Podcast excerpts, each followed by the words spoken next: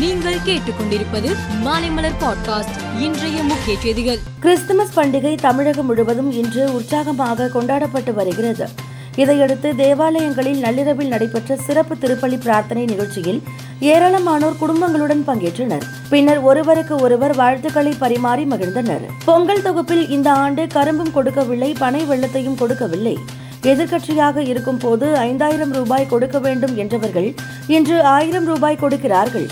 இது பொங்கல் தொகுப்பு அல்ல பொய் தொகுப்பு என்று பாஜக மாநில தலைவர் அண்ணாமலை கூறியுள்ளார். புதுச்சேரி ஆளுநர் மாளிகையில் நேற்று கிறிஸ்துமஸ் விழா கொண்டாடப்பட்டது. இதில் கலந்து கொண்ட ஆளுநர் தமிழிசை சவுந்தரராஜன் புதுச்சேரிக்கு மாநில அந்தஸ்து உடனே வழங்கிவிட முடியாது. புதுவைக்கு மாநில அந்தஸ்து இல்லாவிட்டாலும் மக்களுக்கு தேவையானது கிடைக்கிறது என்றார். மத்திய அரசின் பொது அறிவுறுத்தல் நோட்டீஸில் வருமான வரி சட்டம் ஆயிரத்து தொள்ளாயிரத்து அறுபத்தி ஒன்றின் படி விலக்கு பெறாத அனைத்து பான் கார்டுதாரர்களுக்கும் முப்பத்து ஒன்று மூன்று இரண்டாயிரத்து இருபத்தி மூன்றுக்குள் தங்கள் பான் கார்டுடன் ஆதாரை இணைக்க வேண்டும். ஆதார் இணைக்காத பான் கார்டுகள் ஒன்று நான்கு இரண்டாயிரத்து இருபத்தி மூன்று முதல் செயலற்றதாகிவிடும் என குறிப்பிடப்பட்டு உள்ளது தென்னாப்பிரிக்காவின் ஜோகன்பர்க்ஸ் நகரில் சென்று கொண்டிருந்த எரிவாயு டேங்கர் லாரி ஒன்று பாலம் ஒன்றின் அடியில் சிக்கிக் கொண்டது.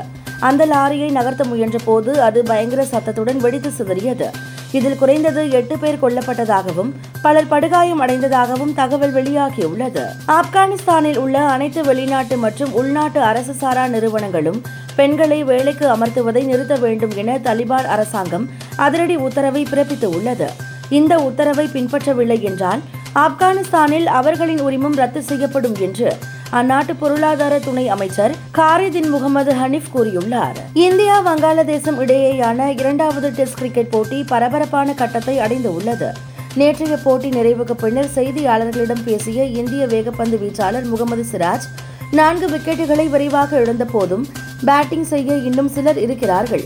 அதிகம் கவலைப்பட வேண்டியதில்லை என்று நினைக்கிறேன் என்றார். மேலும் செய்திகளுக்கு மாலை மலர் பாட்காஸ்டை பாருங்கள்.